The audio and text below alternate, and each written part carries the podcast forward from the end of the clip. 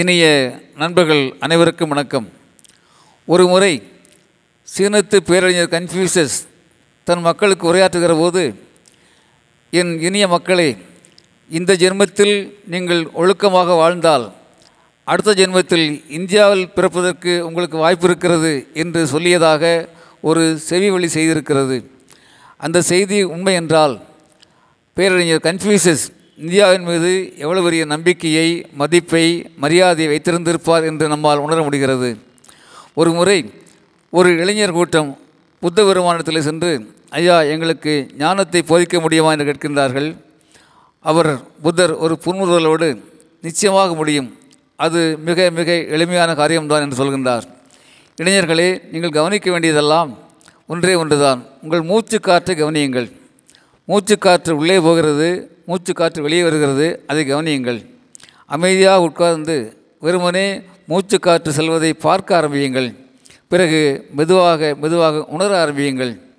மூச்சு காற்று உள்ளே செல்வதுதான் நீங்கள் கவனிக்க வேண்டிய முதல் இடம்.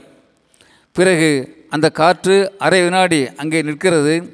அதுதான் நீங்கள் கவனிக்க வேண்டிய இரண்டாவது இடம். அதன் பிறகு அந்த மூச்சு காற்று மீண்டும் திரும்பி வெளியே வந்து விடுகிறது. இதுதான் நீங்கள் கவனிக்க வேண்டிய மூன்றாவது இடம். வெளியே வந்த காற்று அரை வினாடி அங்கே நிற்கிறது. இதுதான் நீங்கள் கவனிக்க வேண்டிய நான்காவது இடம்.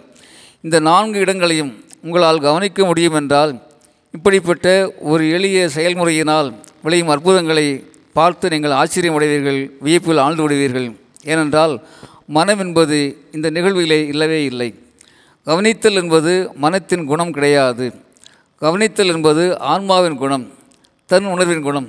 இப்படி நாற்பத்தெட்டு நிமிடங்கள் உங்கள் மூச்சுக்காற்றை உங்களால் தொடர்ந்து கவனிக்க முடியும் என்றால் நீங்கள் மெய்ஞானம் அடைந்தவர்கள் ஆவீர்கள் என்று புத்த பெருமான் போதிக்கிறார். அந்த இளைஞர்கள் புத்தரின் பாதம் தொட்டு வணங்கி வெளியே செல்கிறார்கள். நண்பர்களே நாம் புரிந்து கொள்ள முடிகிறது இன்றைக்கு உலகத்திலே நிறைய விஞ்ஞானிகள் இருக்கின்றார்கள் நமக்கு தேவை இப்பொழுது மெய்ஞானிகள் தான் நிறைய மெய்ஞானிகள் வரட்டுமே நாம் வணங்கி வரவேற்போம். அன்புடன் அரங்க கோபால் இயக்குனர் சிபிஐஏஎஸ் அகாடமி கோவை.